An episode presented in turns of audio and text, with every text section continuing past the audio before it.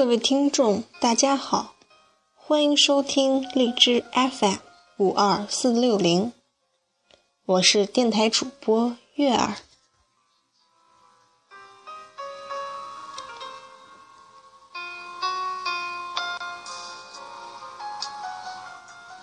今天立秋，古代农业上说：“立秋无雨甚堪忧，万物以来一半收。”今天预示着丰收的秋雨如约而至。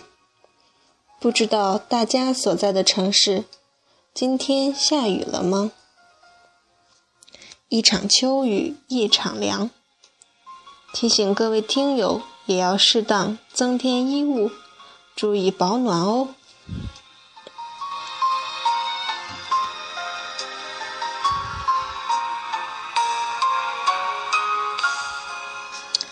褪去夏的缤纷色彩，秋踏着雨的节奏飘然而至。秋天总有我们很多的记忆。让我们一起纪念那稍纵即逝的时光。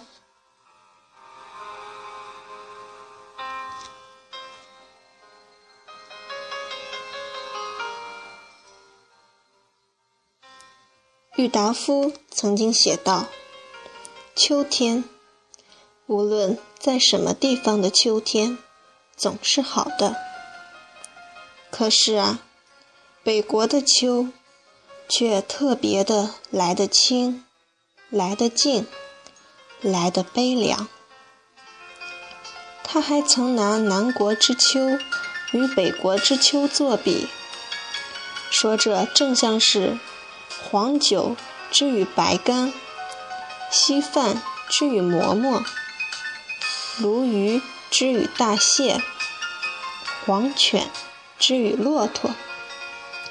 可见郁达夫心目中的秋是如此的重要。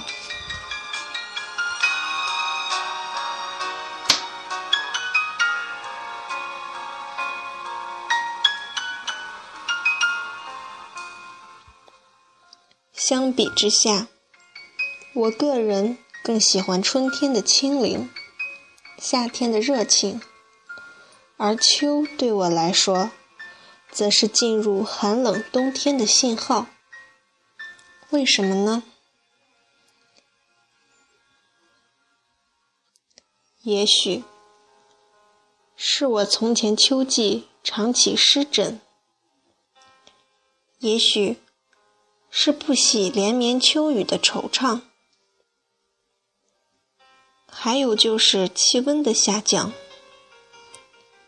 盛夏之时。温度在三十五度以上，但我通常感觉不到那么热。尤其在家中，我不喜欢开空调，如果开也只调到二十九度左右，而且还要多穿一件，不然就会肩膀酸、肚子痛。还记得上小学时，因为暖气不给力。冬天去学校，常常出现类似冻僵的小手握不住钢笔，颤颤巍巍的写字。回家后洗手，碰到凉水感觉是暖的这种情况。所以，我是典型的怕冷不怕热，当然会对秋的寒冷讯息有些排斥。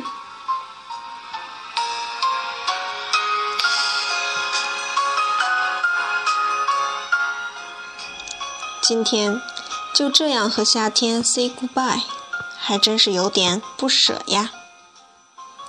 四季更替，风格迥异，如若用心体会，一定会收获不少。故都的秋中也说：“秋的味，秋的色，秋的意境与姿态。”总看不饱，尝不透，赏玩不到十足。